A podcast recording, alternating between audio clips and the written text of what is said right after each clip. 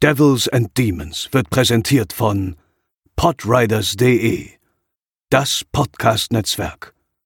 Diese Episode wird präsentiert von Deadline, das Filmmagazin, die Fachzeitschrift für Horror, Thriller und Suspense. Jetzt im Kiosk oder online unter deadline-magazin.de. Moin Moin und herzlich willkommen zur 254. Episode von Devils and Demons, der der Horrorfilm-Podcast, ja, das sind wir. Ich begrüße an meiner Seite Pascal. Hallo. Theresa. Hallo. André.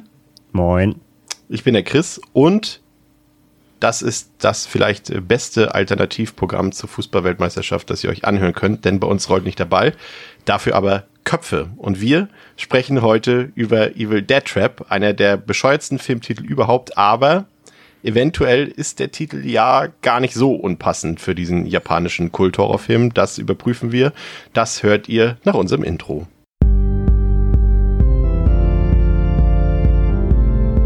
They're coming to get you, Barbara. They're coming for you. Ja, ähm, ich frage natürlich ähm, ab und zu die Vorerfahrungen mit den Filmen ab, ähm, die wir hier so besprechen. Bei André weiß ich, der hat, glaube ich, sowohl den ersten als auch den zweiten Teil dieser in Anführungszeichen Reihe, von der wir heute allerdings nur den ersten Teil besprechen werden, schon gesehen. Bei Pascal das ist eine komplette Lüge.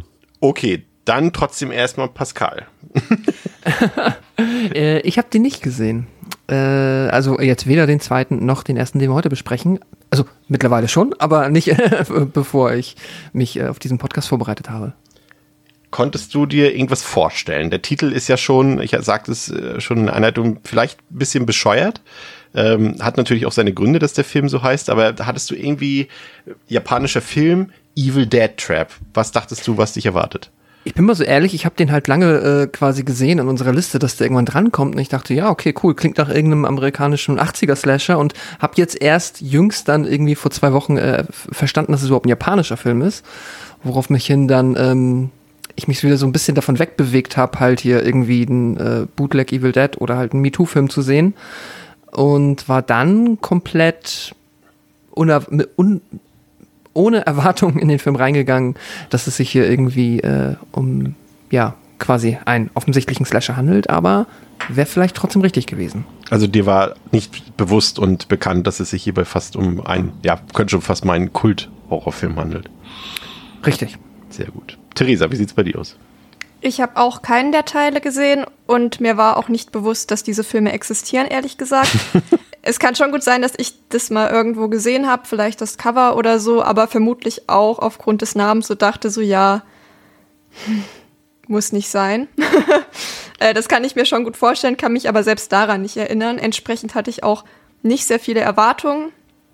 Und genau als dann ja klar war, dass wir den hier besprechen, habe ich dann ja auch schon gesehen, dass es ein japanischer Film ist. Ähm, und anhand der Bewertung habe ich dann ja auch, konnte man ja schon grob einschätzen, dass das jetzt auch kein kompletter Trash sein wird. Ich habe ähm, tatsächlich ist es bei mir ähnlich wie bei Pascal. Ähm, ich habe von der Existenz dieses Filmes zwar gewusst, schon auch schon ein paar Jahre, und ähm, habe äh, auch immer mal wieder so die Cover gesehen, dachte tatsächlich auch, dass es irgend so ein amerikanischer Film ist, der einfach nur im Fahrwasser von von Tanz der Teufel irgendwie mitschwimmen will und ähm, dachte auch anhand der Post, okay, das ist irgendein billiger Slasher, der wahrscheinlich ein Amateurfilm oder irgendwie sowas und habe den mir dann auf der Filmbörse, glaube ich, letztes Jahr hier in Hamburg gekauft und habe da dann schon auf dem Cover gesehen, ach krass, ist ja ein japanischer Film und dann habe ich den geguckt und jetzt rede ich erstmal nicht weiter, um, um meine Meinung noch nicht zu spoilern. Ich kann nur so viel sagen.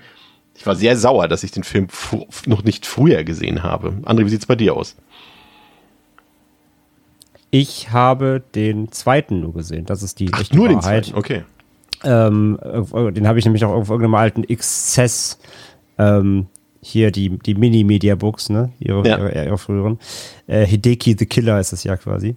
Und ähm, den, den habe ich halt gesehen, weil ich den schon Ewigkeiten im Regal stehen hatte, aber ich habe nie den ersten gesehen, tatsächlich. Und äh, ich glaube, das liegt auch daran, weil ich den zweiten nicht, nicht, so gut, nicht so gut finde. Und er hat immer gedacht, ja, das erste wird ja dann irgendwie ne, was damit zu tun haben, was es ja nicht hat, was ich dann erst später erfahren habe. Ja. Aber jedenfalls hat es dadurch eben Evil Dead Trap, der erste, ähm, ja, ewig nicht von meiner Watchlist runtergeschafft. Ewig auch drauf und ja, einfach auch nie fokussiert, den zu gucken einfach.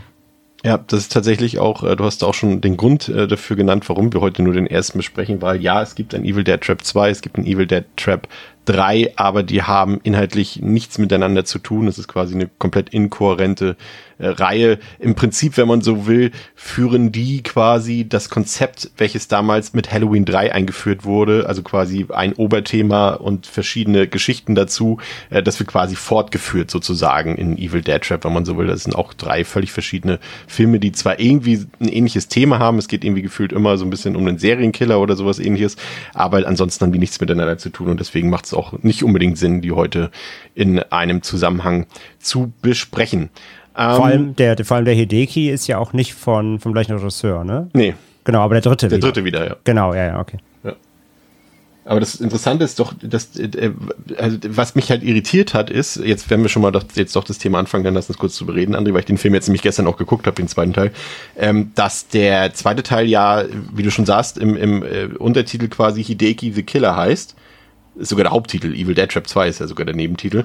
Ähm, ja. Und im ersten Teil ja auch ein Hideki vorkommt, aber ich dachte dann zwischenzeitlich irgendwie, ob das so eine Art Prequel oder sowas wäre, aber hab dann irgendwie dann doch keine Kohärenz so richtig erkannt dazwischen. Ich weiß nicht, ob du dich noch erinnern kannst an den zweiten Teil, ich weiß nicht, wann du ja, den gesehen hast. grob, ist auch schon ein bisschen her, aber ja, genau, also ist mir jetzt auch beim Gucken des ersten halt aufgefallen, als ich den Namen direkt gehört habe, Hideki, dachte so, oh, aha, verstehe, aber genau, Film warum und ich so, hä?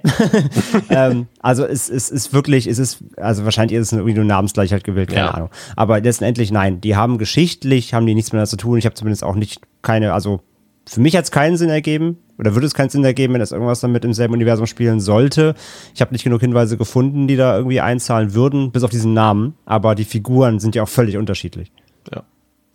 Ähm, der Film heißt auf Japanisch Shiyo Novana hat auf Letterboxd eine 3,5 von 5, auf der IMDb eine 6,2 von 10, ist mittlerweile freigegeben ab 18 Jahren in Deutschland, läuft 102 Minuten und wenn ihr den sehen wollt, gibt's hier ganz viele Möglichkeiten. Zum einen ist der ähm, auf Amazon Prime ähm, ungekürzt tatsächlich zu sehen, ähm, also bei Prime Video, allerdings in der deutschen Synchronfassung, über die wir gleich noch reden werden. Das ist jetzt nicht unbedingt ein Qualitätsmerkmal. Falls ihr den in OV gucken wollt oder eben ähm, generell auf Scheibe, dann gibt's äh, von dem Label Mediax gibt's das Ganze als M-Array und auch als äh, Mediabook, sowohl für den ersten als auch für den zweiten Teil. Ähm, ich persönlich habe mir, wie gesagt, auf der Filmbörse die Version aus den USA geholt die, ja, kann ich jetzt nicht großartig zu sagen. Da fehlt halt der deutsche Ton, aber ansonsten ähm, japanisch mit englischen Untertiteln, das funktioniert auch. Wir haben jetzt äh, eine kleine Neuerung aus, äh, äh, aus Gründen und zwar äh, fügen wir jetzt hier an dieser Stelle äh, zumindest vorläufig erstmal äh, Triggerwarnung ein über die Inhalte der Filme, die wir besprechen, falls dort bestimmte Themen, ähm, die andere triggern könnten, drin vorkommen, dann erwähnen wir das jetzt an dieser Stelle, weil wir natürlich dann auch über diese Themen reden werden und auch wiedergeben werden, ähm, in welcher Form sie im Film präsentiert werden. Und falls das jemanden nicht so bekommt, ähm, dann ähm, ist das hier die Warnung quasi vielleicht abzuschalten oder ähm, an den Stellen jeweils dann vorzuspielen. Also in Evil Dead Trap gibt es auf jeden Fall äh, eine Rape-Szene, äh, die wir später auch besprechen werden. Und generell würde ich sagen, bewegt sich das Ganze eher Richtung Body Horror und vom Gewaltgrad her ist das Ganze, würde ich jetzt persönlich sagen, aus 2022 Perspektive moderat mit zwei bis drei etwas härteren Spitzen und mit realistischen Effekten, Pascal, würde ich sagen. Ne? Also ich würde sagen, der ist schon ganz gut verträglich für Leute, die schon mal ein paar Horrorfilme geguckt haben, aber die zwei, drei Gewaltspitzen, die er hat, die sind auch nicht zu verachten. Ne? Nee, die sind ordentlich, definitiv. Also ja, wenn man dann so Kategorie, äh, ich mag gar keinen gar keine blutigen Gewaltspitzen ist, dann ist das wahrscheinlich schon zu viel. Aber wenn man da so ein bisschen, bisschen was ab kann, dann denke ich, geht der Film. Ich würde sogar fast sagen, ich glaube, der ist fast gruseliger, als dass er brutal ist. Also vielleicht Trigger war mhm. Grusel an dieser Stelle. Schauen wir mal. Pascal, worum geht's grob in dem Film und woher weißt du das? Das weiß ich von der Blu-ray, die du dir wahrscheinlich auf dieser Filmbörse gekauft hast. ähm, Nami, die Moderatorin einer Late-Night-TV-Sendung, erhält ein Videoband, das einen echten Snuff-Film zu zeigen scheint. Sie und ihr Kamerateam untersuchen den Drehort, eine scheinbar verlassene Fabrik, wo sie einen Mann trifft, der nach seinem Bruder sucht und sie warnt, sich fernzuhalten. Als sie der Wahrheit näher kommt, werden sie und ihre Freunde von einem brutalen Albtraum heimgesucht. Ja, dann wollen wir mal gucken. Ähm, der Regisseur, das ist äh, Toshiharu Ikeda, der nachdem ich den Film gesehen habe, dachte ich, das muss doch ein, ein, ein großer japanischer Regisseur sein, der bestimmt noch andere tolle Horrorfilme gemacht hat. Aber das ist jetzt, abgesehen von Evil Dead Trap 3, tatsächlich Fehlanzeige. Der Mann ist äh, Erotik- und Pornoregisseur und hat ansonsten so, so Pinko-Filme gedreht, äh, die auf Titel hören wie Sex Hunter oder so. Also da war ich da doch ein bisschen überrascht von André, dass, dass der Mann, ich glaube, wir können, das können wir schon mal vorwegnehmen, der durchaus ja inszenatorische Qualitäten mit sich bringt, zumindest laut Evil Dead Trap 1, äh, dass der da äh, ansonsten eher mit den Nucky Dice äh, arbeitet. Äh, ja, absolut. Wobei die Filme von ihm, also er hat ja zum Beispiel auch diesen Angel Guts gemacht, ähm, unter anderem, und ähm, äh, wie hieß das andere? Mermaid Legend ist auch sehr bekannt von ihm. Ähm, ich sag mal so, die haben zumindest noch Anspruch. also er, im, Grunde sind, so. im, Grunde sind, das Dramen mit Pinku-Einfluss. Also Pinku ist ja dieses, dieses Soft-Sex, ja. sag ich mal, Subgenre aus Japan.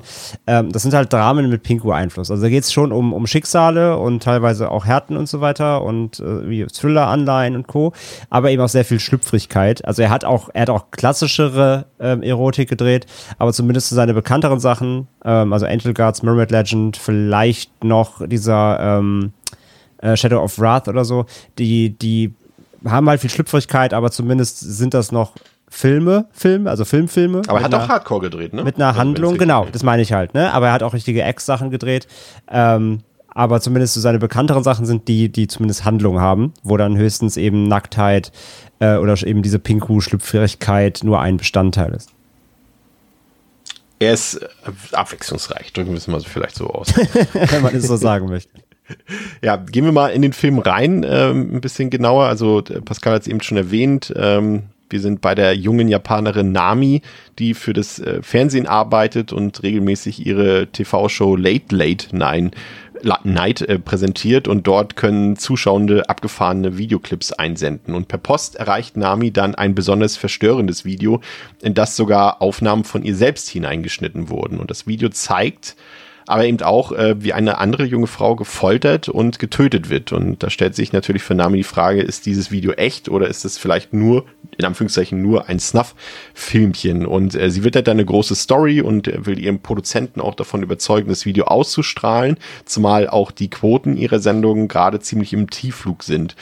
Aber ihr Vorgesetzter will das nicht so einfach ausstrahlen. Er will erstmal nötige Beweise für die Echtheit der Aufnahmen haben. Also macht sich Nami mit ihrem Team, bestehend aus Rai, Ria, Marco und Akio, auf zum angeblichen Drehort des Videos. Und laut Landkarte soll es sich dabei eigentlich um ein näheres, unbebautes großes Feld handeln. Doch als die fünf dort ankommen, finden sie eine Art verlassene Militärbasis oder Militärfabrik vor, die auch komplett umzäunt ist.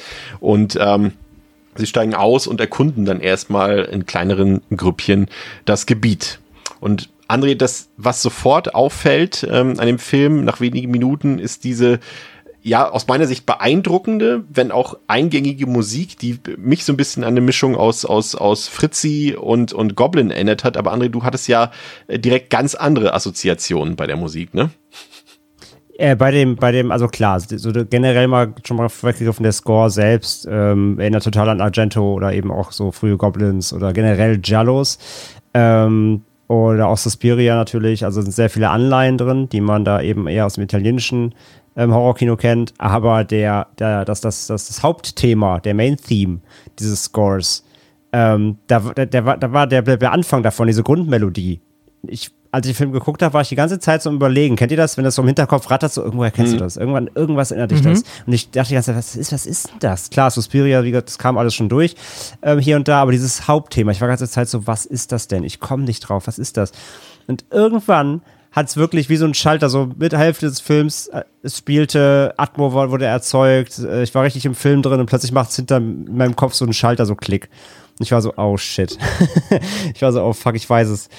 Und äh, ist, zwar hat es eine sehr, sehr, sehr, sehr, sehr ähnliche Abfolge. Ich habe es heute Nachmittag ja auch bei uns in, in WhatsApp-Chat gepostet, ähm, wo Pascal mir auch schon zustimmen musste.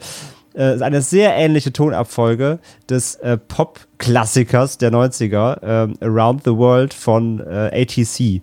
Die ersten, die ersten Melodiezeilen so des, des Anfangs sind fast eins zu eins das Main-Thema des Films und ich hab's, es war so, wenn, wenn du es einmal hörst, kriegst du nicht mehr raus, ne? You can't unhear it. Dann habe ich die ganze Zeit. Die ganze Zeit im Film das La La La La La im Kopf? Ja, weil das Problem ist, ich habe den Film dann pausiert und habe auf YouTube schnell geguckt, ob das stimmt und war so, ah shit.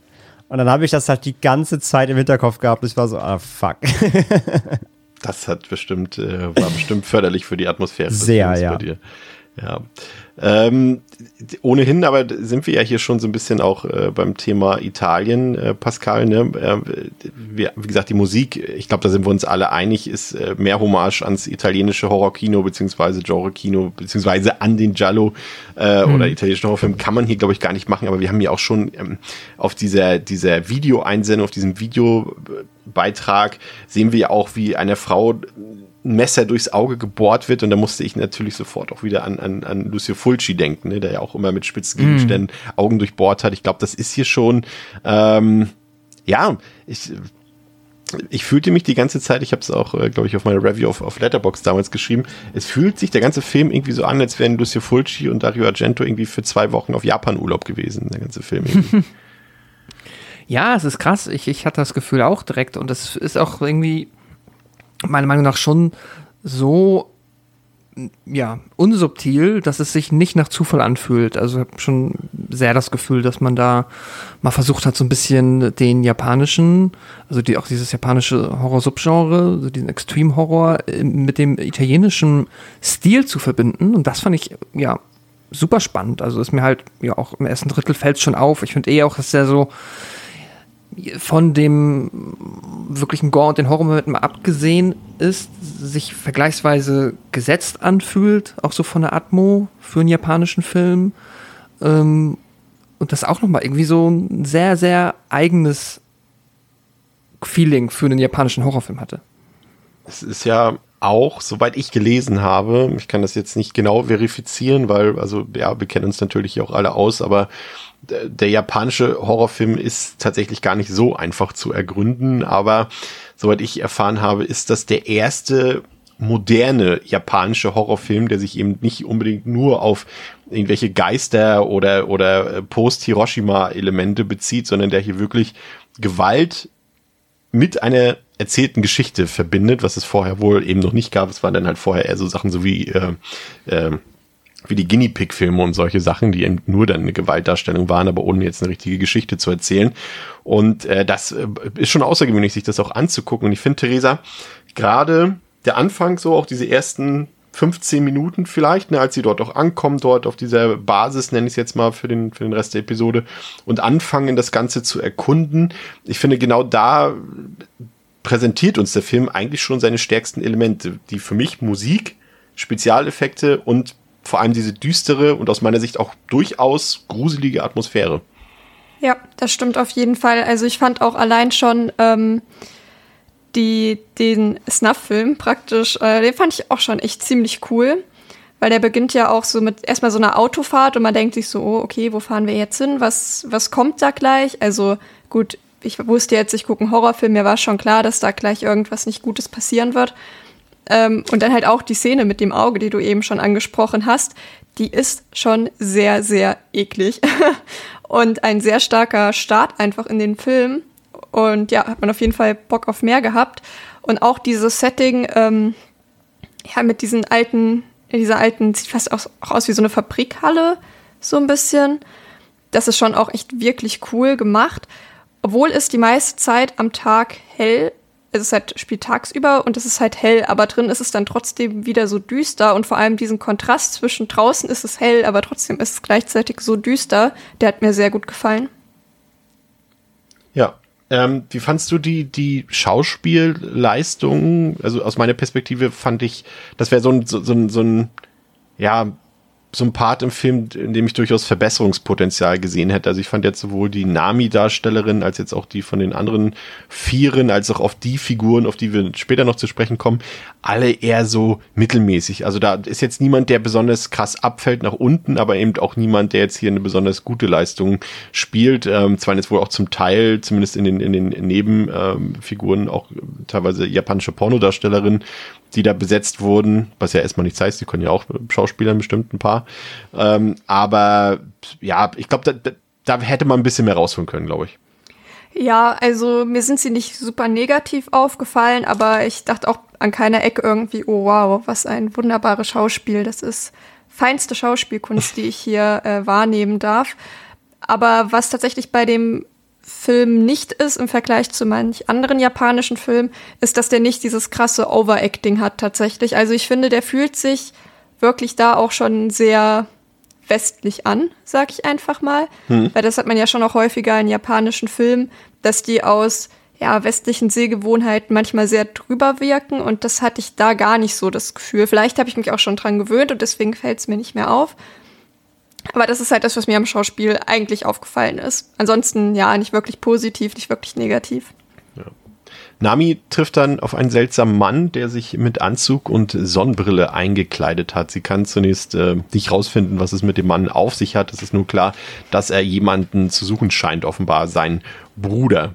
Ähm, zwei der Mitarbeitenden von Nami treiben es derweil wild in einer der zum Gebäudekomplex gehörenden Werkstätten, was irgendwie auch logisch ist bei diesem schönen Ambiente, das wir äh, gleich noch ausführlich beschreiben werden.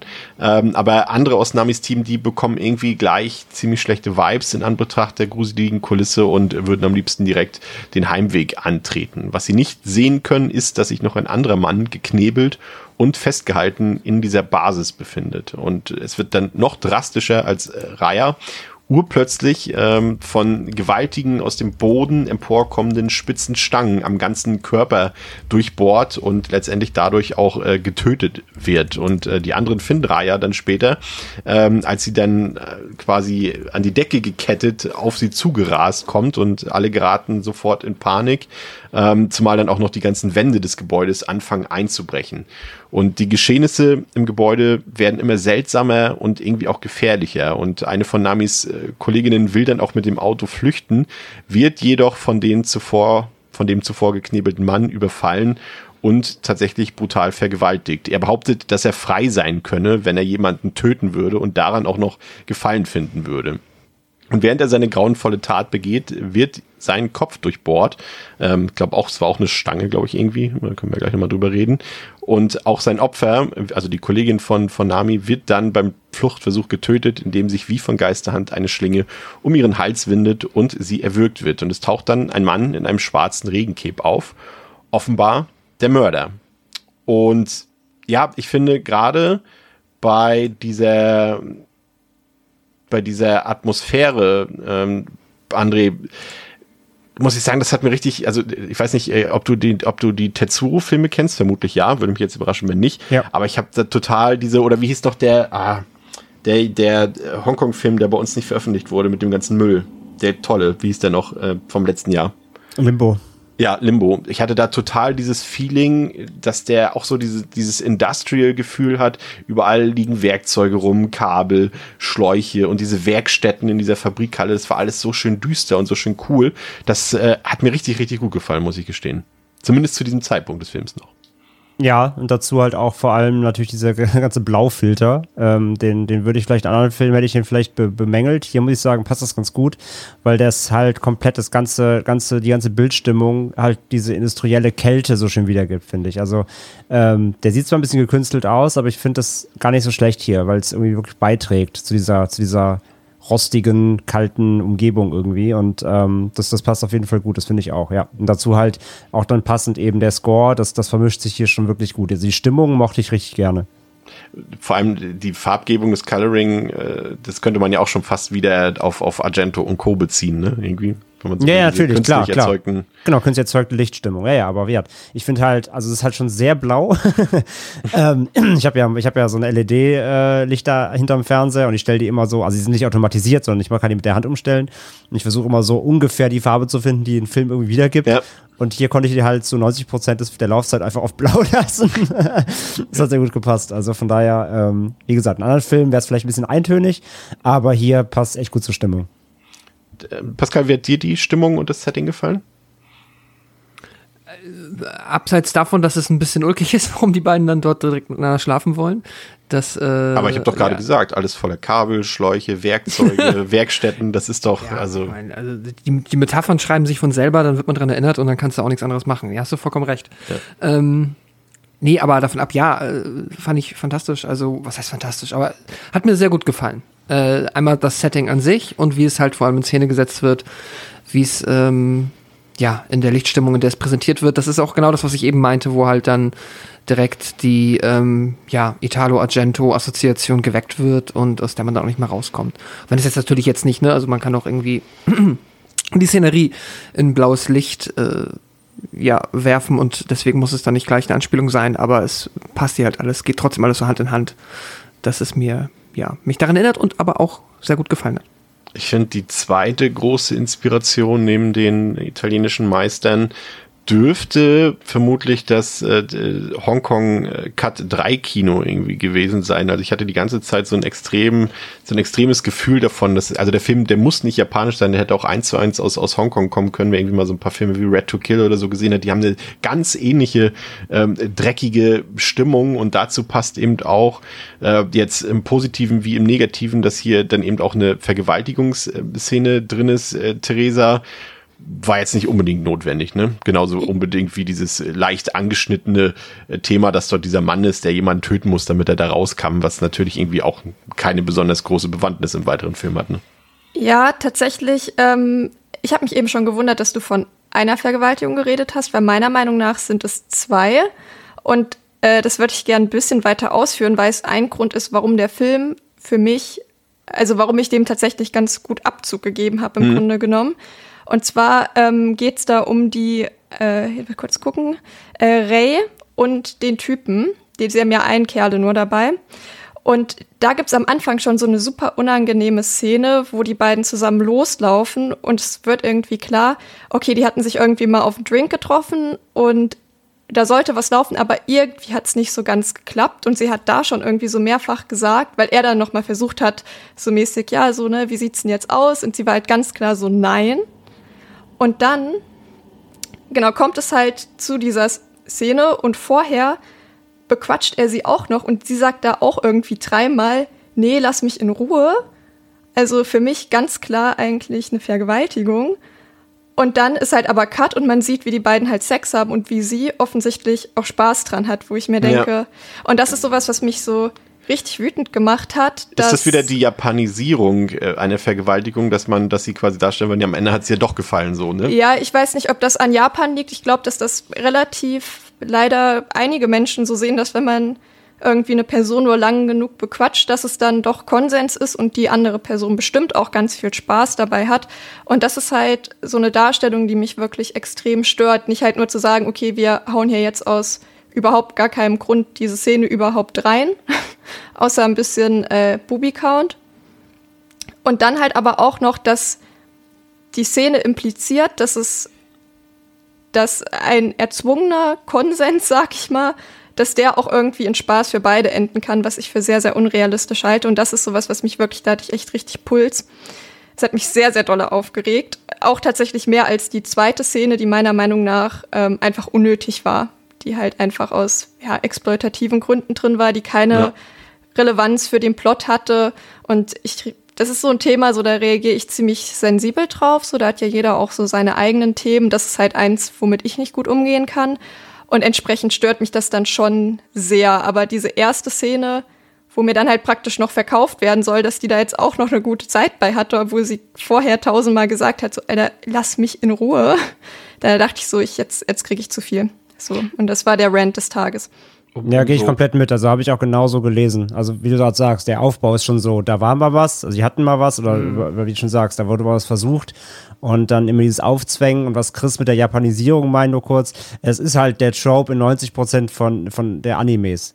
Ähm, Okay, oder ich guck oder- keine Animes, Oder, oder, halt, deswegen- oder halt Hentais, das ist halt genau so. Die Frauen wollen immer nicht, werden dann gezwungen zu ihrem Glück, in Anführungszeichen, und dann ist es immer toll. Das ist immer der, der, der Anime-Hentai-Trope, also das ist so eine Übersex, so eine, so eine seltsame Sexualisierung, gerade scheinbar in Japan, man muss die Frau zum Glück zwingen, so. Das ist halt immer super unangenehm.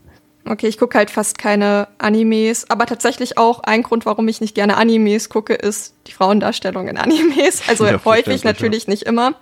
Entsprechend war mir das nicht so bewusst, dann kann es vielleicht doch sein, aber ich glaube, dass das auch, ja, bei einigen Leuten irgendwie so ein Hirngespinst ist, dass das was ist, was funktionieren kann. Und ich würde sagen, das kann nicht funktionieren.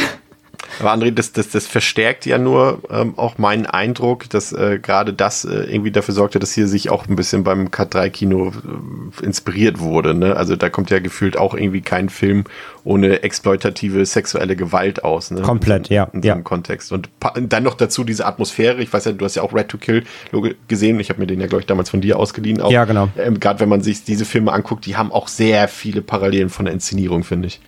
Voll, also Red to Kill ist, ist sogar ist halt noch deutlich dreckiger auch noch. Also der, der ist halt noch widerlicher irgendwie in seiner Ja. ganzen Grundatmo, was da auch der, der, äh, der Sinn dahinter ist. Der will ja auch so dreckig und widerlich sein. Ähm, die Ebene fehlt hier so ein bisschen, der bleibt halt doch eher so kühl indus- industriell. Aber ähm, genau, die Motive sind schon alle auch drin, nur halt nicht ganz so exploitativ ausgestattet wie bei einem richtigen Cut-Dreier. Aber so ein bisschen, ja, die, die Inspiration hat er sich das safe geholt, ja. Ja. Ähm, Und sowieso, sorry, gerade noch mal reingrätsche, aber das passt halt auch gerade, weil dann gab es halt diese Sexszene, nenne ich sie jetzt einfach mal, oder ja, eigentlich auch schon eine halbe Vergewaltigung, wenn man so sagen möchte. Wie gesagt, ich bin da ganz bei Theresa. Ähm, und kurz danach kommt ja eben dann dieser Kill ähm, von Raya mit diesen, diesen Stangen, ne, wo die sich so Ja. aus dem Boden dann in sie reinbohren und so Der weiter. Money Die- Shot. Diesen Money Shot, ja, der halt auch super kreativ ist und wirklich hart und, und cool in Szene gesetzt. Und ich musste aber dann, weil gerade davor eben diese, diese, diese Sexszene war, ähm, hatte ich irgendwie gleich diese Assoziation, auch dieser, dieser Kill wirkt ja voll penetrierend irgendwie. Ja, klar. Ja, also Ach, das ach, jetzt, das ist jetzt für dich, aber als ich das vor zwei Wochen erwähnt habe bei der einen Szene, ich weiß nicht mehr, welchem Film das war, als ich, als ich das äh, eindringende Messer mit einer Penetration verglich, da wieder nicht. Ah ja. ja, da fehlt ihm scheinbar vorher einfach die versuchte Vergewaltigung, die Vergewaltigung oder wie auch immer. Nein, keine Ahnung. Ähm, es war im Kontext, war es jetzt direkt dieser Über Übersprungsaspekt, äh, weil es halt wirklich hintereinander die Szenenabläufe sind, weil es halt irgendwie direkt so die, diese Penetration Ja. da, die war halt hier so über, über sinnbildlich, ähm, aber der Kill an sich trotzdem generell auf jeden Fall ein, ein, ein Highlight, ja. Ja, das ist, ist äh, vor allem erstaunlich früh. Es ist ja wirklich so ein bisschen der Money Shot, der ja auch auf vielen der gezeichneten Poster und so zu sehen ist. Ich war auch Ja. überrascht, dass der so früh im Film ist, aber es spricht ja auch äh, komplett dafür, ist ja auch nicht die einz nicht der einzige Money Shot in Anführungszeichen, ähm, aber auch für die tolle und, und gelungene Effektarbeit. Da sind schon echt ein paar starke Momente bei und da muss man ja sagen, das ist ja eigentlich nicht unbedingt die Spezialität des japanischen Kinos, dass man da äh, Effekte sieht, bei denen man auch jetzt, äh, wie in dem Fall jetzt irgendwie ähm, äh, Jahrzehnte später sagen kann, wow, das sieht aber gut aus. Ähm, kann man aber in dem Fall tun. Und auch generell finde ich die Inszenierung, klar, dass jetzt vielleicht nicht jede Sequenz äh, besonders äh, hochwertig inszeniert oder besonders toll inszeniert, aber ich finde schon gerade auch, Pascal, durch diese äh, stilisierten POV-Kamerafahrten, ne, so auf der Steadicam zum Beispiel. Und da passt für mich nämlich dann der Titel, nämlich der Evil Dead Trap, weil das ist ne, ganz klar sind das Evil Dead Kamerafahrten, die da, die sie da versucht haben nachzukopieren, ne, weil sie auch eben so diese äh, aus der Perspektive von einem, ja, von was auch immer das Ganze gefilmt ist, das ist halt äh, ganz klar Sam Raimi und dazu auch dieser teilweise grotesk, das groteske Editing dabei, äh, äh, was auch fand ich auch ziemlich gelungen war. Und da muss ich schon sagen, sie haben da echt kreativ so einiges äh, rausgehauen, finde ich. Ja, auf jeden Fall. Ich finde das auch einfach super erfrischend und fand das sehr spannend zu sehen, dass da ja Ende der 80er schon mal ein japanischer Horrorfilm da war, der da scheinbar versucht hat, irgendwie so ja, Stilmittel einfließen zu lassen, die man dann später so im Extreme Japano-Horror ja dann halt eher ja, wo es dann halt, wo die Effekte dann zwar extremer wurden, aber halt ja, erstmal mit einer Technik halt dann öfter halt auch, ja, spätestens ab Ende der 90er per CGI irgendwie umgesetzt wurden und halt ähm, einfach, ja, andere Schwerpunkte dadurch gesetzt wurden. Und hier hatte ich auch die Evil Dead-Anspielung. Ich, w- w- wissen wir oder weiß man, ob jetzt das wirklich, ist der englische Name Evil Dead Trap quasi nur vom, nach der Lokalisierung, um sich da an den Namen zu hängen? Oder ist das durchaus eine Inspiration für den Film gewesen? Das habe ich mich gefragt. Ich weiß gar nicht, ob man da. Ich könnte ja mal, wir können ja mal den Originaltitel kurz durch Deep L äh, jagen. Ich probier's mal. ähm, also also es, es würde irgendwie schon, also ich kann mir auch vorstellen, dass natürlich auch in Japan denken, war ja bestimmt Evil Dead jetzt auch nichts Unbekanntes und da haben die vielleicht gedacht, wir springen da mal auf. Ja. Ähm, ansonsten, ja, ach man, das übersetzt er ja wieder, nee, er denkt, das ist Englisch. Machen wir sonst einfach gleich nochmal irgendwann zwischendurch. Ja. Ähm, ja, aber ich, ich, ich, ich mag diesen illustren Mix, der sich jetzt hier irgendwie in einem japanischen Film, der ja eh nochmal einen ganz eigenen Touch hat, ähm, äh, ja, dass sich hier die vielen, vielen verschiedenen Facetten irgendwie widerspiegeln. Es ist interessant. Ich hätte jetzt halt eher so mit etwas Ja. wie Ich Tokyo kann- Gore Police oder so gerechnet. Es, es, es, der Originaltitel macht natürlich äh, mehr Sinn. Also das, also der Film, äh, das heißt quasi übersetzt tödliche Fallen. Hm. Also könnte es auch einfach Dead Trap heißen oder Booby Trap oder irgendwie sowas. Deadly Traps irgendwie so, ja. Also der, also der Google japanisch-englisch Übersetzer sagt Ghost Trap. Ach ja, bei mir sagt Google-Übersetzer Thoughtful Trap oder Prudence Trap und auf Deutsch die Falle der Klugheit. Interessant. Jetzt äh, können wir uns aussuchen, was wir am besten finden. JapanologInnen unter unseren ZuhörerInnen können hier vielleicht nochmal äh, Aufklären. eine professionelle Übersetzung irgendwie nachliefern. Also ich habe jetzt die japanischen Schriftzeichen durchgejagt durch die, weil da kommen jetzt tödliche Fallen bei raus. Habe ich auch, also da, da, und, und Diepel sagt Deadly Ghost Trap, ja. Beziehungsweise Ich habe den Shirio. Novana genommen und den Übersetzer gehauen.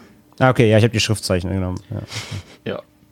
Willkommen an dieser Stelle zu keiner Lösung. Äh, außer dass, äh, man muss es ja ganz ehrlich sagen, der englische Titel ist halt bescheuert.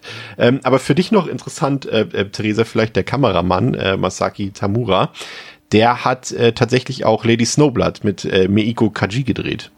Also ein sehr, sehr guter äh, Kameramann. Tampopo hat auch noch gemacht, aber das ist äh, wahrscheinlich äh, im Grunde mehr der ist wahrscheinlich im Grunde mehr für, den, für das Gelingen des Filmes verantwortlich als, als der Regisseur Ikeda, würde ich mal grob behaupten. Aber ähm, Ja. das als äh, kleine Randnotiz für die Kaji-Fans hier unter uns. Ähm, wie hat dir der Film so optisch gefallen, Therese? Äh, ich fand ihn sehr, sehr cool. Also diese komplette Stilistik hat mir sehr gut gefallen. Zum einen, weil er halt wirklich echt dreckig und schäbig irgendwie aussieht. Ähm, zum anderen mochte ich halt, wie schon gesagt, dieses Setting auch gerne, weil man auch nicht so ein richtiges Gefühl für Raum hatte. Gar nicht so ganz sich die Dimensionen vorstellen konnte.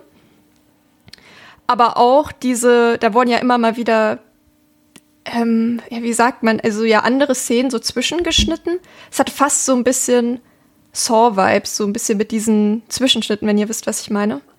Ja. Vielleicht kann es auch noch mal irgendeiner besser verbalisieren als ich. Ähm, ich habe genau das Bild vor Kopf, aber kann es gerade nicht so richtig greifen. Und das hat mir prinzipiell sehr gut gefallen, weil es dadurch halt immer auch mal wieder so einen, äh, ja, wie auf so einem Videoband aufgenommen. Meinst du ähm, diese, meinst du diese, diese invertierten Filtershots? Ja, Wenn sie so genau. die Farben invertiert haben? Ja, okay, ja. Ja, genau, halt immer irgendwie, das hat mir einfach extrem gut gefallen, weil das hat irgendwie den ganzen Film ein bisschen aufregender gemacht. Und prinzipiell wäre das, glaube ich, ein Element, was mir in den meisten Filmen nicht gefallen würde. Aber ich finde dadurch, dass man halt am Anfang schon diesen, ja, Homemade Snuff-Film hatte, ähm, hat das, das irgendwie dieses Thema gefühlt nochmal so ein bisschen aufgegriffen und das hat mir wirklich sehr gut gefallen. Und finde schon, dass ich, also, ja, sehr gut gefallen von der Optik her. Ja, das ist ganz witzig, das sehe ich nämlich genauso. Ich glaube, in anderen Filmen wären wir jetzt auf den Sack gegangen. Ja, und hier, total. und hier passt es aber irgendwie, genau. Also, Also, es gibt eigentlich ja. kaum Filme, wir, wir, hatten ja so viele Filme auch schon im Podcast, aus, gerade aus den 90ern oder so Mitte 2000er, ähm, die halt mit allem Optischen da reingeballert haben, was der Photoshop-Editor irgendwie hergibt. Und es einfach mal viel zu viel war und auch ohne Sinn und Verstand. Und hier finde ich es halt irgendwie, es passt, es fügt sich halt so gut ein, ins Gesamtbild. Finde ich halt auch, ja.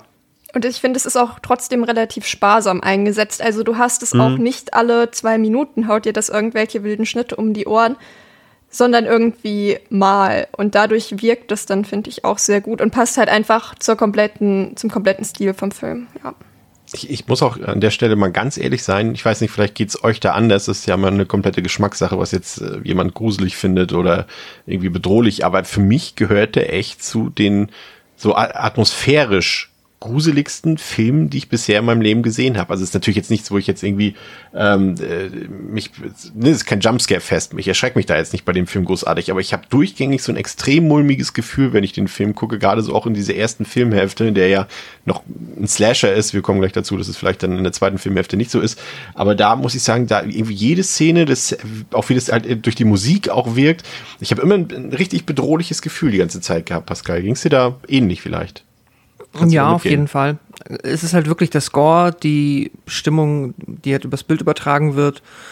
Und dann, ja, einfach dieses Setting und die, ja, sehr unbedarften, naiven Figuren, in denen ich mich dann doch auch jetzt, sage ich mal, unabhängig von mittelmäßiger Schauspielkunst trotzdem irgendwie gut, gut reinfühlen konnte, war es, ja, erschreckend effektiv. Also ich hätte da wirklich mit weniger gerechnet, wie ich jetzt halt auch, ne, du hast ja gesagt, äh, beziehungsweise ist ja so, dass man am Anfang erstmal halt die Slasher-Vibes bekommt, jetzt aus vielen offensichtlichen Gründen, die wir schon genannt haben.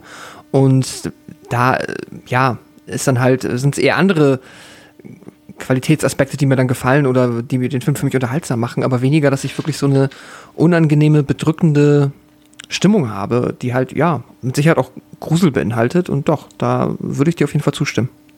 André, du bist da ja ein bisschen härter im Nehmen. Ach, das ist härter im Nehmen. Ähm, nee, fand ich auch. Also, er ist, ich würde ihn, ich glaube, gruselig würde ich ihn nicht bezeichnen. Dafür, dafür ist er mir nicht, ab, trotz der übernatürlichen Anleihen irgendwie, ist ja kein Spukhausfilm. Also da finde ich, Unangenehm da find ich, da, da finde genau, da finde ich, da finde ich Hauso ist gruseliger irgendwie, trotz der Albernheit oder zumindest irgendwie skurriler und ähm, so. Genau, er ist, er ist atmosphärisch, er ist dicht, er ist hat ich, vor allem diese Kälte hat mich halt irgendwie beeindruckt. Hat, er hat so eine, der hat diese Kälte irgendwie in diesem Setting auch. Und ähm, genau, klar, es, es, es passieren relativ stringent immer wieder seltsame oder brutale Sachen. Das heißt, er lässt dich auch nicht los. Ähm, er lässt, er, sobald du quasi in diesem Kom Gebäudekomplex bist, bist du da auch gefangen mit dem Film. Und das funktioniert alles schon gut. Also er ist unangenehm, er ist ein bisschen beklemmend. Gruselig würde ich ihn, also aus meinem Wortschatz, was für mich gruselig bedeutet, würde ich ihn nicht nennen. Aber er ist so on the edge. Er ist angespannt, er ist, er ist hart, er ist ähm, ja, düster und, und du weißt eigentlich immer, dass es eigentlich nur schlimmer kommen kann. ja. Das ist witzig. Wir müssen da mal, glaube ich, ein Grusel-Spezial zu machen, weil ich glaube, wir haben beide komplett unterschiedliche äh, äh Begriffsdefinitionen von Grusel. Also für mich ist auch Michael Myers gruselig, auch wenn er jetzt kein Geist ist oder irgendwie sowas. Also ich muss da nicht dieses Übernatürliche haben. Weil die klingt immer so durch, jetzt muss Grusel irgendwie immer was Übernatürliches sein, irgendwie. Ja, nee, muss es nicht, aber trotzdem, also Grusel ist für mich, weiß ich nicht. Also das ist jedenfalls, also Evil Dead Trap ist für mich nicht gruselig. Punkt. Aber okay. Äh, für, ja. Ich definiere es auch an. Äh, für mich ist tatsächlich, ja, vielleicht, ja, vielleicht in dem Sinne, für mich ist Grusel die, die Vorstufe zur Angst.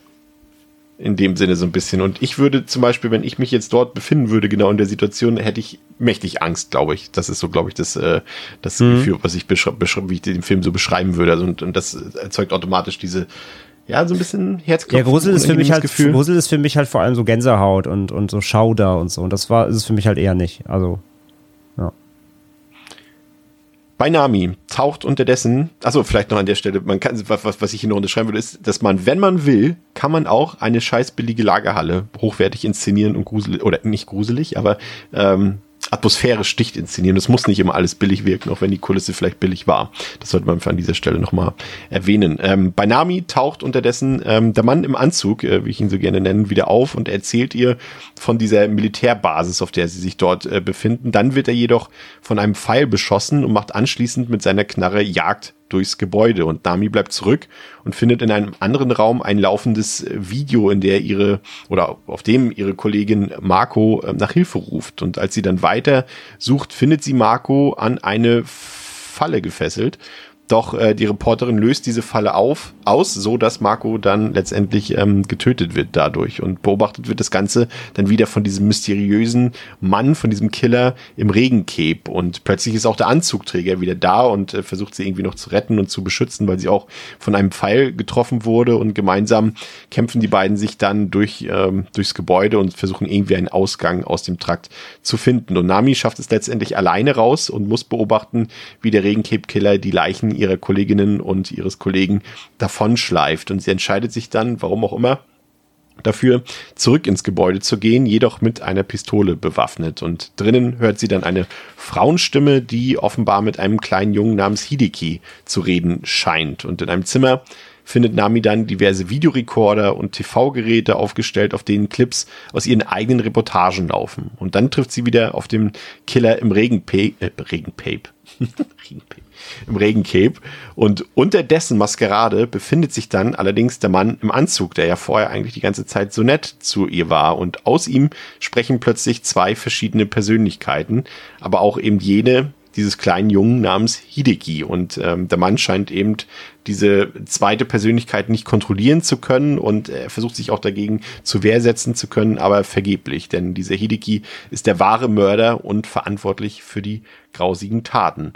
Ja, und Theresa, ich hatte eben schon erwähnt, dass sich ja gerade vor allem die erste Filmhälfte doch stark nach einem, ja, vielleicht nicht klassischen Slasher anfühlt, aber nach einem, der nach dem Slasher-Prinzip äh, funktioniert. Und so würde ich den Film auf jeden Fall von seiner Struktur her beschreiben. Ist auch alles sehr temporeich am Anfang, würde ich sagen, so die ersten 45, 50 Minuten. Und dann, als quasi die Kollegen von Nami alle schon getötet sind, ähm, oder scheinbar tot sind und Nami mehr oder weniger mit dem Mann dort im Anzug alleine unterwegs ist, geht der Film ordentlich vom Gaspedal runter, nimmt richtig die Geschwindigkeit raus. Und ich muss gestehen, da hat sich für mich dann auch ein bisschen Langeweile eingesetzt. Und das hat auch ein bisschen damit zu tun, dass dann irgendwie ja, der Film sich so ein bisschen auch auf Dialoge und so weiter verlassen hat, die alle nicht besonders gut geschrieben waren aus meiner Sicht. Gut, mag natürlich jetzt auch an der, an der englischen Übersetzung gelegen haben, aber das äh, hat mich dann doch ein bisschen und das ist einer der wenigen Kritikpunkte, die ich an dem Film habe, dann doch ein bisschen, äh, ja, ein bisschen, wie sagt man, ja, ich fand es ein bisschen dröge, ein bisschen, ein bisschen langweilig einfach an dieser Stelle, so für 10, 15 Minuten. Das war einfach viel herumlaufen, das war viel Gerede um nichts irgendwie. Und äh, das hat mich doch überrascht, nachdem der Film noch so schnell und so, so, so, so slasherartig angefangen hat, nimmt er hier das Tempo raus und macht erstmal was ganz anderes. Wie hast du das empfunden? Ja, ich finde auch, der ist zu lang. Also ich habe nach einer Stunde auf Pause gemacht, weil ich mir was zu trinken holen wollte und dachte so, ja, so, hm, lohnt sich das überhaupt noch? Ist bestimmt gleich Showdown. Und dann mache ich so Pause und sehe, eine Stunde, da sind noch 40 Minuten übrig. Was kommt denn hier noch? Hier sind doch jetzt alle tot. Und ja, da kommt dann natürlich noch was, aber da ist dann doch auch erstmal relativ lange Leerlauf. Und ich fand den, ja, sag ich mal, von Minute, also die ersten, ja, 45 Minuten waren cool und die letzten 15 auch, aber zwischendrin könnte ich auch persönlich gar nicht so recht wiedergeben, was da eigentlich alles so genau passiert ist. Äh, und ich habe auch irgendwann mental schon so ein bisschen abgeschaltet oder musste mich wirklich schon sehr zwingen, mich noch zu konzentrieren. Das kam am Ende wieder. Aber zwischendrin, der hat schon echt dann noch seine Länge. Aber der, ähm, der wirkliche Fallenkill, den fand ich super. Falls wir über den noch reden ja, erzähl, wollen. Erzähl. ähm, genau, und zwar hast du ja gerade schon gesagt, dass äh, Nami dann ein Video von der Kollegin Marco sieht, ähm, wo halt irgendwie klar ist, okay, die hängt in irgendeiner Falle fest und dann kann Marco ihr sagen, wo sie ist. Dann geht sie dort natürlich hin und rüttelt an der Tür. Und wir können sehen, dass an dieser Tür ähm, ein, ja, ist dann ja kein Gewehr, wenn da ein Pfeil drin ist eigentlich. Aber es sieht ja, aus wie ein Gewehr. Eine Armbrust oder sowas? Ja, aber es ist ja keine, das Nein. hat ja einen, einen, einen Abzug, so. Also wie auch immer, auf jeden Fall ein Gewehr an ähnliches äh, eine gewehrähnliche Gerätschaft, äh, die halt mit der Tür verbunden ist, wo halt klar ist, okay, wenn sie die Tür aufmacht, dann wird dieser Pfeil losgehen und er wird vermutlich äh, Nami, nee, Marco, Marco treffen. Und dann passiert das auch, aber sie kann gerade noch so ihren Kopf zur Seite ziehen und überlebt. Und dann denkt man sich so, ach, Wahnsinn, sie hat es geschafft. Wer hätte das erwartet? Und dann gibt es aber eine weitere Falle. Ja. Und Nami stolpert über ein äh, über ein Seil, was ich glaube eine Axt auslöst, die eher ja so dann ein, halt fast so eine Machete oder sowas, ja. Ja, genau, die die dann Marco von der Seite volles Kanonenrohr ins Gesicht schmettert und da dachte ich so, oh, holy shit. Also das war auch richtig gut gemacht und vor allem fand ich halt diese komplette Szene total cool, weil ich halt erst so dachte so, ja, okay, jetzt äh, kommt sie rein und dann stirbt die halt und alles ganz viel Drama und dann so, oh, sie überlebt doch und dann so, ah, sie überlebt doch nicht. Und dann halt aber auch einen richtig ordentlichen Effekt noch hinten reingeballert. Das fand ich schon echt sehr, sehr gut. Und es hat vor allem, André, klassische Torture-Porn-Einschübe, die hier überraschend so ein bisschen reinkommen, ne? Also äh, ich würde fast sagen, der Film wurde vom Westen inspiriert und hat vielleicht danach den Westen selbst wieder inspiriert. vielleicht. Ja, ich finde, also Torture Porn, äh, würde ich, würde ich noch nicht ganz reingehen. Also anleihen gerade so, weil dafür ist es nicht zu, also dafür ist es nicht sadistisch genug, meiner Meinung nach. Also da rennt jetzt nicht der Killer hin und schneidet ihr 15 Minuten lang im Gesicht rum oder. Ja, aber wenn ab. Saw Torture Porn ist, dann ist das doch. Ja, aber auch ein Saw ist deutlich ausgewalzter als das. Also das hier ist ja so eine typische, ja, es ist ja so eine klassische, klassische, Gag-Falle. So, ha, wenn du die Tür aufmachst, dann fällt was runter, ein Amboss, so wäre es im Cartoon. Hier ist es halt eine Machete ins Gesicht. Ähm, aber das, also dafür, dafür finde ich, das ist nicht sadistisch genug, meiner Ansicht nach. So, also Saw walzt das ja deutlich mehr aus, vor allem dann in den, in den so ab Teil 3 spätestens. Ähm, dass die Kills jetzt auch nicht einfach nur sofort passieren, sondern dass eben, wie gesagt, hinausgezögert wird und hast du nicht gesehen. Deswegen, Anleihen, ganz Torture Porn würde ich es jetzt noch nicht nennen, das finde ich ist ein Stück noch zu weit gegriffen, aber ich mochte die Szene auf jeden Fall auch, vor allem eben wegen diesem doppelten Boden, dass du halt erst safe denkst, die kriegt jetzt den Pfeil ins Gesicht, dann Kopf nach links gelehnt, so ausgewichen, denkst du, ja nice und dann, ähm, ja, die zweite Falle auch noch übersehen. Ähm, ja, wäre wär ich ganz schön sauer auf meine, auf meine Kollegin da, wenn mir da gleich zwei Fallen entgegengeschmettert. Ähm, aber ja, ja so, einen direkten Clip für ihre Show machen können. Ups, die Pancho, dann gleich nächsten. ja, genau. Ver äh, versteckt, verstehen Sie Spaß, versteckte Kamera. Ähm, aber insgesamt toller Aufbau, tolle Szene. Aber können wir mal kurz, bitte, können wir mal kurz, weil da direkt danach äh, kommt ja dann eben der, der unser, unser Killer äh, im, im ähm, in bester, ich weiß, was du letzten Sommer getan hast, äh, Regencape-Manier und schießt ja dieser Armbrust da den, den Pfeil eher ins Bein. Und ähm, dann kommt ja eben dann der Hideki und ähm, äh, hilft ihr und ja, zieht den Pfeil halt raus, ne? Äh, äh, beißt kurz auf. Ich dachte, er bricht ihn ab. Genau, da, da bricht ihn ab, genau. Und, und guckt dann auf die Wunde und, sa und sagt dann, ich habe auf Deutsch geguckt, auf Prime Video, ähm, musste mir die deutsche Synchro mal geben. Achso, sag mal Ähm, direkt dazu was, vielleicht an der Stelle. Äh, weil ich hatte ja eingangs erwähnt, dass das wohl angeblich nicht empfehlenswert wäre. Ähm, ja, mach ich sofort. Lass mich erst kurz meinen Rage ausführen oder meine, meine, was ich in den Raum werfen will.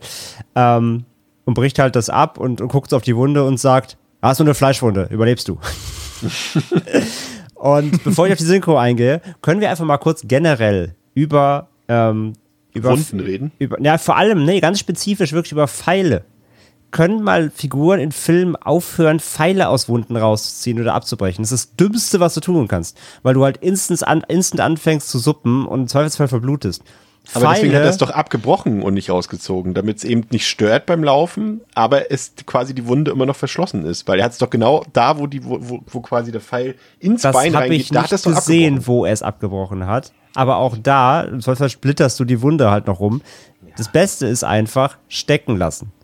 Habe ich mir ja sogar von Medizinern immer erklären lassen. Das Beste ist stecken lassen. Aber in jedem fucking Film, also abbrechen ist noch, ist schon noch Next Level Smartness. In, in 99% der Filme werden die immer rausgezogen und denkst so, nein, nein, nein, nein, nein. Aufhören. Hört bitte auf. Das gilt auch Film für, für, Ma- für Messer und Macheten. Pfeile einfach aus dem Körper. Aber Gerade bei Pfeilen regt es mich immer am meisten auf. Können wir da noch drüber reden, dass der Typ im, äh, dass der Typ im Anzug Flipflops trägt? Ja, aber das passt, mir finde ich, aufgefallen. modisch passt das zu seinem Anzug und Ich fand das so lustig, als es mir aufgefallen ist, dass der einfach Flipflops anhatte, wo ich mir dachte, wer war denn für diese Entscheidung zuständig und dachte sich, also Schuhwerk braucht er nicht. Der kann auch einfach Flipflops tragen. Das Wahrscheinlich, wahrscheinlich, wahrscheinlich kam er so aus seinem Trailer ans Set, die haben es vergessen und er hat einfach noch seine, seine Chill, seine Chill-Crocs angehabt. Äh, Also ich glaube ja, er musste immer so schnell in diesen Regencape rein und rausschlüpfen, dass er deswegen gar keine, Zeit hat. richtigen... Sch- Ja, genau. Das ist Das eigentlich macht auch Hin Sinn das im ist ein. Hinweis für die, für, genau, das ist ein Hinweis an die ZuschauerInnen. So, hey, wink, wink, wink mit dem Soundfall. Ähm, überleg doch mal, warum könnte er keine Schuhe tragen? Er hat keine Zeit, Aber- sie anzuziehen. Flipflops sind saulaut, wenn man rennt und mit den Schuhen kannst du nicht gut hinter deinen Opfern herrennen. Ja, als, als Killer trägt er aber doch nicht Schuhe. ja, okay. Das ja, ja eben. Es geht immer nur um den Wechsel. Er schafft es nicht so schnell in die Schuhe zu wechseln, wenn er, wenn er ganz Batman-mäßig kurz um die Ecke kommen muss. So was? Äh, Ich bin Clark Kent. Äh, ich bin äh, Clark Kent, genau. Äh, Bruce Wayne.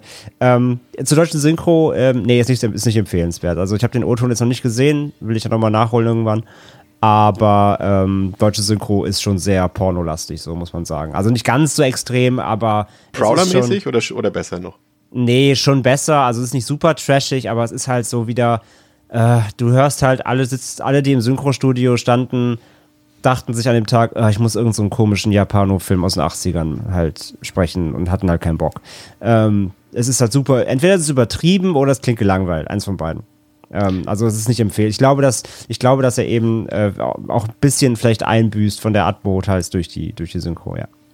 Pascal, äh, kommen wir wieder zu was Sinnvollen und zwar ähm, der Ausgangsfrage. Wie hat dir der Struktursprung gefallen vom Slasher zu dem, was es dann im Mittelteil ist? Ne? Also wie gesagt, wir haben gesagt, äh, Tempo ganz klar rausgenommen. Äh, es gibt jetzt auch keine Kills mehr in dem, in dem Sinne. Wir sehen einfach nur Nami mal mit Mann im Anzug oder Nami mal ohne Mann im Anzug, hauptsächlich durch diese Fabrik laufen ähm, und umherirren. Hätte man straffen können, oder? Ähm, ja, es ist halt das Hin- und Herlaufen und dann nach und nach so diese sich langsam ähm, ja, aufzeigende Exposition, die dann passiert bezüglich halt dann auch der Motivlage und der ganzen Muttergeschichte, wo ich auch nur so, jetzt ganz am Ende nur so halb glaube verstanden zu haben, wo es drum geht. Ich weiß aber auch ehrlicherweise nicht mal, ob der Film mir das 100%ig erklären wollte oder ob er das ein bisschen mysteriös lassen wollte. Mm, Man hätte es straffen können. Ich war zuerst auch so ein bisschen, als ich halt dann diese Mutterstimme gehört habe, dachte ich so, ah nein, jetzt wird das, äh, äh, haben wir die nächste Inspiration, jetzt wird das hier noch so eine American, äh, American, äh, halt, ja, die, so das Psychotrope irgendwie mit äh, der, ja, keine Ahnung, toten Mutter, die dann noch sich dann da in den, den Killer beeinflusst, I don't know. Ging aber dann besser am Ende. Also ich fand es dann eigentlich vergleichsweise okay. Es ist ähm, jetzt von der Thematik des Ganzen, was sich dann aufgebaut hat, aber dass man es hätte straffen können, definitiv. Und man, es ist ein bisschen halt, also man muss dann halt mit diesem Wechsel mitgehen, sonst ist man unter Umständen schon enttäuscht, dass man halt dann ab der Hälfte keinen Slasher-Film mehr bekommt, weil, ja, wie du gesagt hast, die Kills sind halt durch. Und jetzt geht's eigentlich nur noch um den Killer, wer der Killer ist und ob Nami da halt irgendwie rauskommt.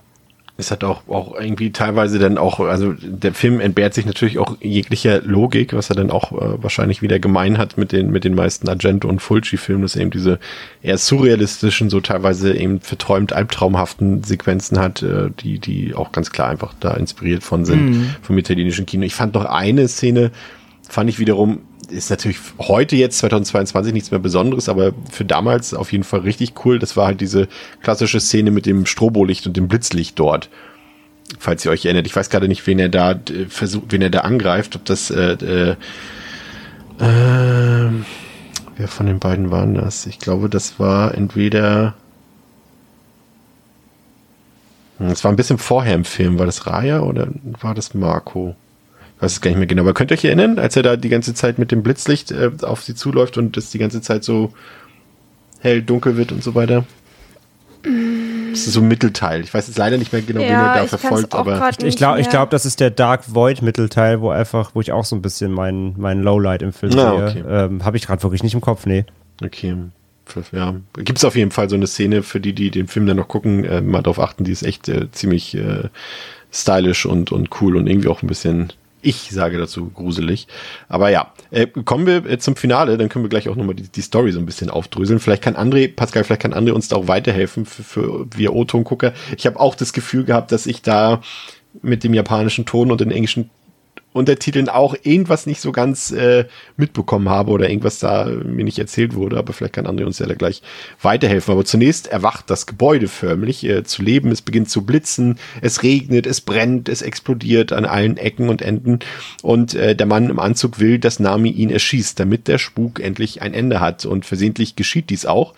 Ändert jedoch nichts daran, dass aus dem Körper des Mannes ein entstelltes Neugeborenes herausbricht. Und das ist Hideki, der nun Jagd, also als Neugeborenes Jagd auf Nami macht. Und äh, letztendlich ähm, kann sich der Bruder nochmal besinnen und, und, und tötet äh, sozusagen das Neugeborene, was sein Bruder sozusagen, der aus seinem Körper rausgesprungen ist oder ne, gesprungen nicht rausgeplatzt ist. Und Nami überlebt am Ende das Ganze und wacht dann im Krankenhaus auf und erfährt dort, dass man weder Hideki gefunden hat, noch herausfinden konnte, wer der Mann im Anzug war. Und im Nachspann sehen wir dann noch, wie aus Namis Bauch ein neugeborenes Baby in Anführungszeichen herausplatzt. Und da äh, Theresa, äh, geht der Film im Finale nochmal richtig nuts, würde ich sagen. Ne? Also da, wenn wir davor gesagt haben, der nimmt sich 20 Minuten lang eine richtige Auszeit, dann dreht er im Finale nochmal richtig ab und er wird auch schön schleimig. Ja, auf jeden Fall. Da war ich auch sehr überrascht drüber, dass das dann so eine Body-Horror-Wendung nimmt. Vor allem, weil ich erst so dachte, als dann klar war, okay, äh, unser Anzugfreund ist auch der Regenmantelkiller. Da ist schon so, oh Gott, jetzt muss ich doch noch einen Vortrag über dissoziative Identitätsstörungen halten. Aber nee, muss ich gar nicht, weil da war nämlich tatsächlich noch eine weitere Person in ihm, die geredet hat. Das war ein Twist, mit dem ich nicht gerechnet habe, dass äh, dieses Wesen tatsächlich äh, auch in physischer Form äh, existiert. Ähm, ja, warum das dann am Ende äh, auch in Namis Bauch ist, das ist nochmal eine andere Geschichte. Ist aber auch egal, weil es einfach irgendwie ein cooles Ende ist, weil man da auch noch mal ähm, ja dieses Baby aus einem anderen Winkel sieht. Und das finde ich ein richtig cooles Ende. Und ich finde, das hätten wir ruhig ein bisschen früher schon haben können.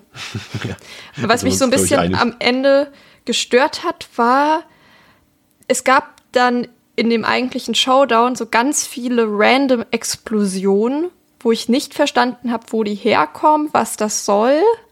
Und ich fand sie auch relativ anstrengend und nervig und halt auch ziemlich überreizt irgendwie. Also nicht, dass da irgendwie mal in einer Ecke dann Peng macht, sondern wirklich die ganze Zeit.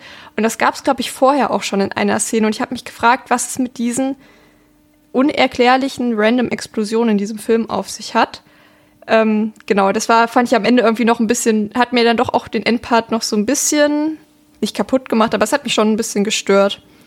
Aber ansonsten auch da halt richtig geile Effektarbeit auch einfach ich fand ja, André, dass das Ende sich jetzt äh, so ein bisschen, also natürlich der Film, den ich jetzt gleich nenne, der hat sich dann wiederum, natürlich, weil er neuer ist, eingeführt wie dieser hier, dass sich das mit diesem Bruder und, und kommt aus dem Körper raus und so weiter, hat mich total an Malignant von, von, von äh, James Wan erinnert irgendwie. Komplett. Also natürlich spoilern wir den Film jetzt gleich mit, aber äh, das, ist, das ist nicht im Detail. Äh, komplett. Ich habe mir, ich habe mir bei dem Finale sofort kam mir in den Sinn so alles klar, James Wan ist Evil Dead Trap Fan. Safe. Ja. Komplett. Also das, das ist absolut. Also klar. Und Basket Case, ne? Das ist ja. aus der gleichen Zeit. Äh, absolut Basket Case, das ganze Ding. Aber Malignant ist ja auch Basket Case. Und jetzt weiß ich halt auch, äh, Basket, äh, Malignant ist auch Evil Dead Trap. Komplett, ja. Ja. Wie, wie fandst du jetzt die, die Geschichte, die der Film uns erzählen will und vor allem, wie sie auch am Ende abgerundet wurde? War das, sag ich mal, also ich für mich muss ich sagen, das ist nicht der Grund, warum ich den Film mag, die Geschichte, die erzählt. Die finde ich eigentlich eher ja, beiläufig, die ist halt da. Also für mich ist der eher so die Money Shot Kills und die, die Atmosphäre und, und, und die, die Stimmung, die der Film hat und, und, und die Bilder, die er zeigt. Aber die Geschichte selbst hätte jetzt auch eine komplett andere sein können, wäre mir egal gewesen in dem Sinne. Ja, ähm, sie, also sie, sie ist gehaltvoller, als ich dachte und weniger smart, als ich wollte. Sagen wir mal so. Ähm, ich fand das erst, also dass da irgendwas halt dahinter gesteckt, dass da halt mehr dran ist, als nur wir finden jetzt ein Snuff-Tape und wir machen hier wie 8 mm, nur halt in den 80ern oder so, keine Ahnung. Ähm, das, das kam recht schon, schon schnell raus und dass da ja scheinbar auch dann doch was in Anführungszeichen Übernatürliches irgendwie vor sich geht oder irgendwas, äh, was jetzt rein, rein physikalisch und naturgesetzlich nicht zu erklären ist, ist ja auch schnell klar. Ähm, aber ja, dass dann die Auflösung halt nun mal ist, ja, es gibt halt noch den, den bösen Zwilling quasi. Ähm, gut, sag mal so, wo der gesteckt hat, war die Überraschung. ähm, wobei es, wie gesagt, ja auch nicht neu war, auch damals dann schon, aber zumindest habe ich nicht kommen sehen. Das heißt, der Surprise-Effekt war eigentlich ganz nett und ja auch das ganze, die ganze Inszenierung davon war auch echt ganz nice. Aber jetzt komplett die Fallhöhe beim Film ist jetzt nicht so super hoch, ne? Also ist jetzt kein Hereditary oder so, wo du am Ende denkst, what, what, what? Ähm, deswegen sage ich, also es war mehr dran, als bei so einem gewöhnlichen Slasher normalerweise dran wäre, sage ich mal. Ein bisschen, ein bisschen Überraschungseffekt gab's, aber er ist nicht so, er ist jetzt nicht super clever oder, oder pullt da noch irgendwelche Twists oder ja, nicht erwartete Dinge raus, wo du denkst, so mindblown. Wie sieht's bei dir aus, Pascal? Ich fand's per se geil. Ich bin auch dann im Finale, wie schon eben erwähnt, der Geschichte jetzt so richtig äh, deine Logik rauszulesen, ist mir nicht gelungen. Deswegen bin ich einfach dann in den, okay, it's äh, Japanese Crazy Modus gewechselt und habe mich einfach dann äh, amüsieren lassen von all den verrückten Dingen, die da passieren, inklusive dem ja kleinen Bruder, der aus dem ähm, ja, aus dem Killer oder ja, dann eigentlich nicht Killer herausbricht, plus halt dem Haus, das anscheinend auf einmal ein Eigenleben führt. Aber ja, sobald ich quasi diese Umstellung getätigt habe, hat mich der Film dann ja im Finale nochmal richtig, richtig gut unterhalten. Ähm, da hat mich dann auch nicht, habe ich mir auch keine Frage mehr gestellt, warum jetzt dann im, im ja, in der letzten Szene aus ihr auch nochmal ein kleines Baby bricht. Das ist, äh, ist dann einfach so. Ist vielleicht auch einfach nur ein Grund, nochmal so einen coolen Effekt zu machen. Reicht dann ja auch. Ähm, ja, also das ist tatsächlich äh, cool, dass ähm, da nochmal so der Film nochmal halt äh, einen Richtungswechsel einfach einschlägt, der dann auch sehr, zumindest was die Effektarbeit angeht und auch so von der also von der Inszenierung, wie ich finde, sehr hochqualitativ vonstatten geht. Ich fand es mega spannend gerade. Ich habe äh, Melkins habe ich auch gesehen, aber ich habe die Assoziation null gehabt, habe mich auch nicht daran erinnert und jetzt äh, ja fällt es mir auf wie den wie die Schuppen von den Augen. Ähm, das ist ja quasi ja, fast das, abgefahren. Lustigerweise Malignant ja auch vom Giallo inspiriert. Also da kann man schon irgendwie so ein. Man, aber deswegen sage ich ja, da habe ich damals auch bei Malignant direkt gesagt, James, das ist einfach James Wans Liebeserklärung an seine Lieblingshorrorfilme und das passt ja. halt komplett, ja. Und deswegen ist er auch so gut, ja. Das stimmt schon. Ja, äh, runden wir das Ganze ab. Also ähm, ich fasse mich ähm, kurz. Also ich hatte es eigentlich schon gesagt, ich finde, das fasst es einfach perfekt zusammen, äh, diese, diese diese Aussage, dass, äh, dass äh, Lucio Fulci und Dario Argento irgendwie ähm, zusammen im Japan-Urlaub waren und da irgendwie zwei Wochen lang einen Film gedreht haben, so fühlt sich das Ganze an irgendwie. Es hat irgendwie ganz viele Elemente aus dem, aus dem westlichen Kino, man merkt aber auch ganz viele Element, Elemente, die später das westliche Kino wiederum inspiriert haben. Ähm, ich glaube, wenn man den Film noch nie gesehen hat, den zum ersten Mal sieht, dann ist man doch echt überrascht, was man da geliefert bekommt. Das ist sicherlich nicht alles irgendwie 100 Minuten lang äh, irgendwie die Creme de la Creme, aber der hat echt viele starke Momente, viele starke Szenen, starke Kills für die Gore-Freunde auf jeden Fall. Aber ich finde ihn vor allem so toll, weil er atmosphärisch so unfassbar gut ist, weil er für mich auch verstörend ist auf eine gewisse Art und Weise ähm, und, und das nur über seine Bildsprache, über seine Musik schafft und über einfach diese, ja, ich weiß nicht, das Setting. Also es ist einfach, für mich ist es ein, ist ein Film, der mir nachts im Dunkeln, gut, das habe ich jetzt schon dreimal gesehen, aber der mir da so irgendwie so eine Art Angst macht durchaus und das schaffen wirklich ganz, ganz wenige Filme. Wie gesagt, die Geschichte ist so teilweise zu vernachlässigen, würde ich sagen. Sie stört jetzt aber auch nicht.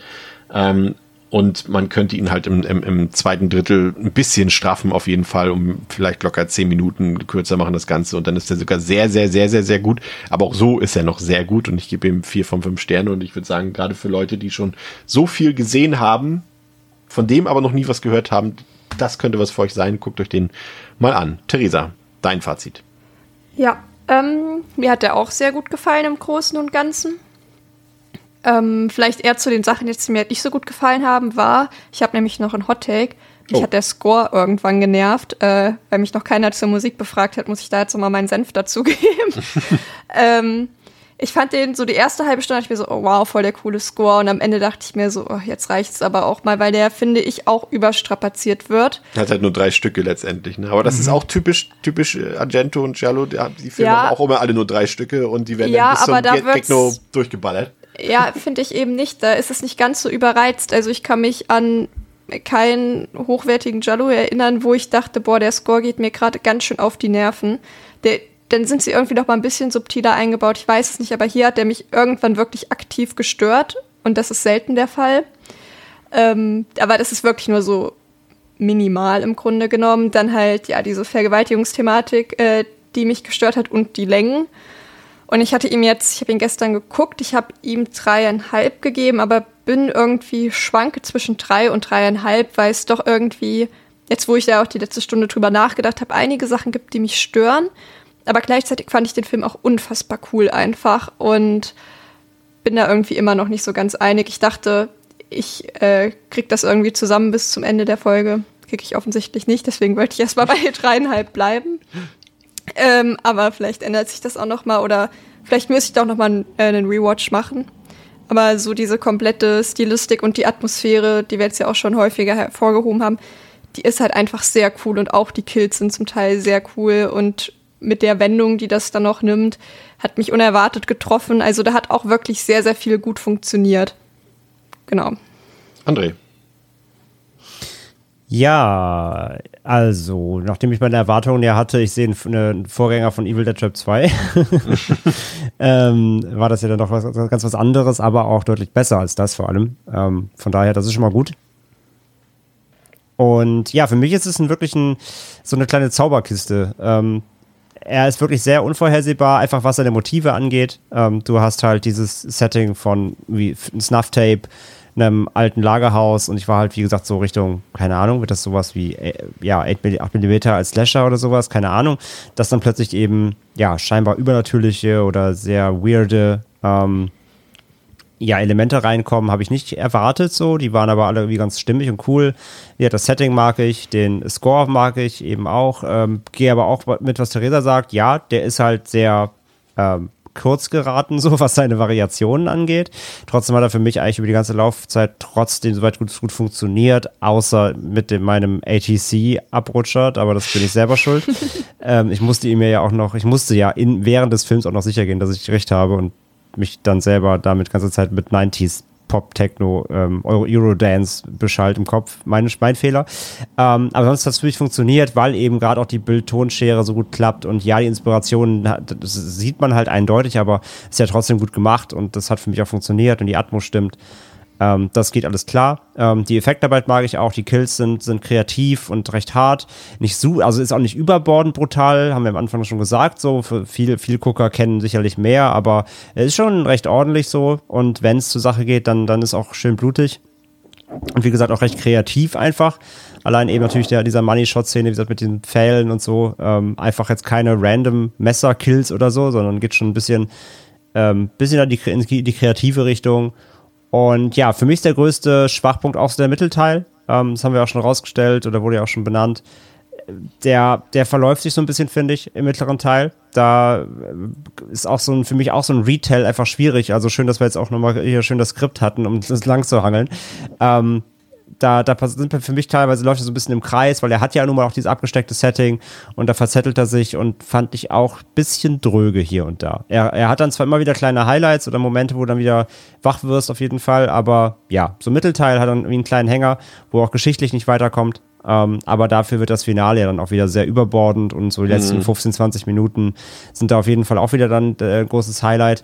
Ähm, ich fand es eigentlich dieses äh, wirklich völlig übertrieben und, und destruktive dann da mit den Explosionen und Feuerbällen und ähm, keine Ahnung, so aus wie so Knallfrösche oder so über den Boden springen. ähm, ja, es ist sinnlos. Also Theresa das hat sie jetzt ein bisschen bemängelt gehabt. Ja, es ist, ist echt viel und auch irgendwie ohne Sinn und Verstand, aber ich fand das charmant, weil das hat mich schon wieder so an Hausu erinnert. Das war so ein bisschen so ähm, japanische Craziness und das mag ich immer ganz gern, wenn die dann einfach grundlos ein bisschen eskalieren, aber das ist halt Geschmackssache. Ich fand das ganz cool. Ähm, so auch als Kontrast dann doch zu dem davor rangegangenen äh, Schleifpart so äh, fand ich das ganz cool und der Endgag dann quasi äh, mit dieser Wiedergeburt oder whatever, äh, auch wenn der, und du hast ja vorhin gefragt, Chris, ne, ob, ich, ob du was verpasst hast. Nein, also es wird auch nicht erklärt oder so. Äh, Gibt es auch keine Vorgeschichte zu oder irgendeinen Anhaltspunkt. Das ist einfach auch völlig, völlig kreative Willkür. Aber natürlich sitzt der trotzdem ganz gut. Ähm, von daher hat mir auch gefallen. So, also für, für mich ist es ähm, auch ein dreieinhalb Film für mich mit, mit einem fetten Herz, wie ich immer so gern sage. So, ich mochte ihn gerne. Ähm, er hat seine, seine Negativpunkte, die haben wir, glaube ich, auch alle gut rausgearbeitet. So, ähm, für mich ist es eben vor allem eben dieser Mittelteil, der sich ein bisschen zieht und eben diese unnötigen Szenen wie diese Vergewaltigung und so weiter oder Vergewaltigungen, ähm, unnötige Motive drin, halt, die einfach ein bisschen sauer aufstoßen und einfach auch dem, dem Film nichts beitragen. Ähm, so, aber dann komme ich trotzdem auch für mich noch auf gute dreieinhalb, weil der Rest war wirklich ähm, unterhaltsam, stimmig und ja, bin froh, dass ich die Lücke jetzt auch hier geschlossen habe, definitiv.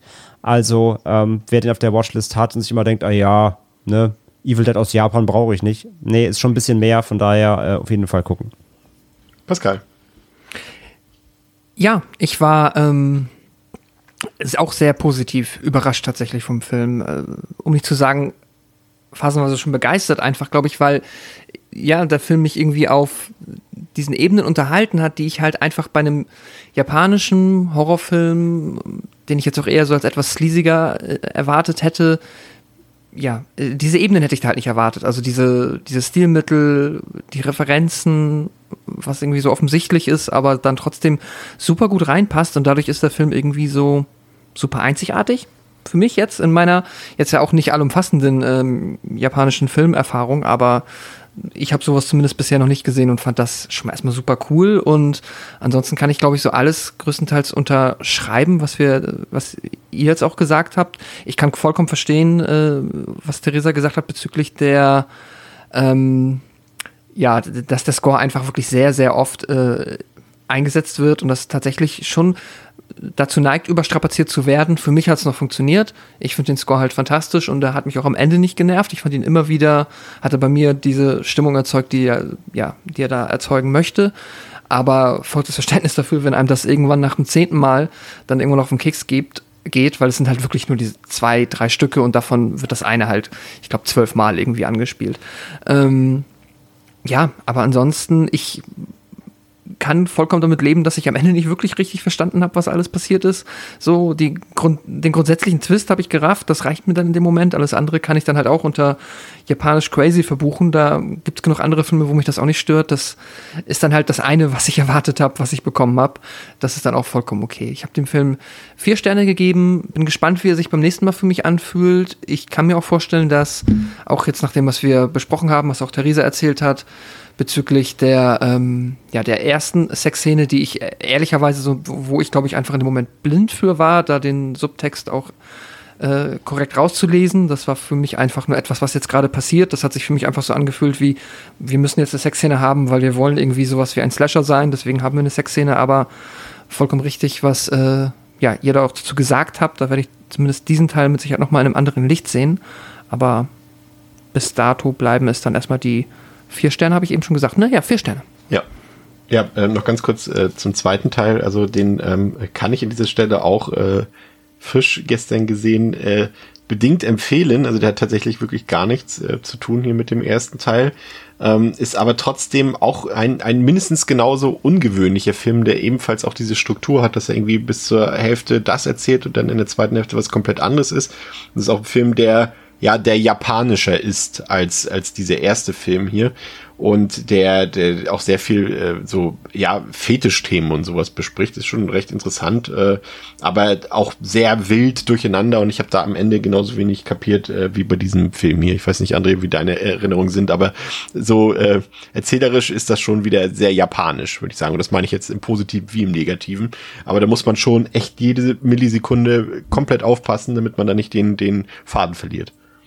Ja, wie gesagt, so genau habe ich nicht mehr im Kopf. Äh, zu lange her. Ja. Aber ja, also kryptisch und wieder sehr verschroben erzählt ist auf jeden Fall. Ja, wie du sagst, das ähm, Asia-Vielgucker kennen das ja, dass man einfach oft, ähm, ja, die haben einfach eine andere Erzählweise. Da ja. muss man wirklich einfach, der, der Kopf, der, der, der Kopf muss an sich auf, auf, auf japanisches Kino einstellen. Ähm, und das ist bei Hideki the Killer auf jeden Fall auch so. Aber wie gesagt, im Detail kann ich es gerade nicht mehr nacherzählen, zu lange her.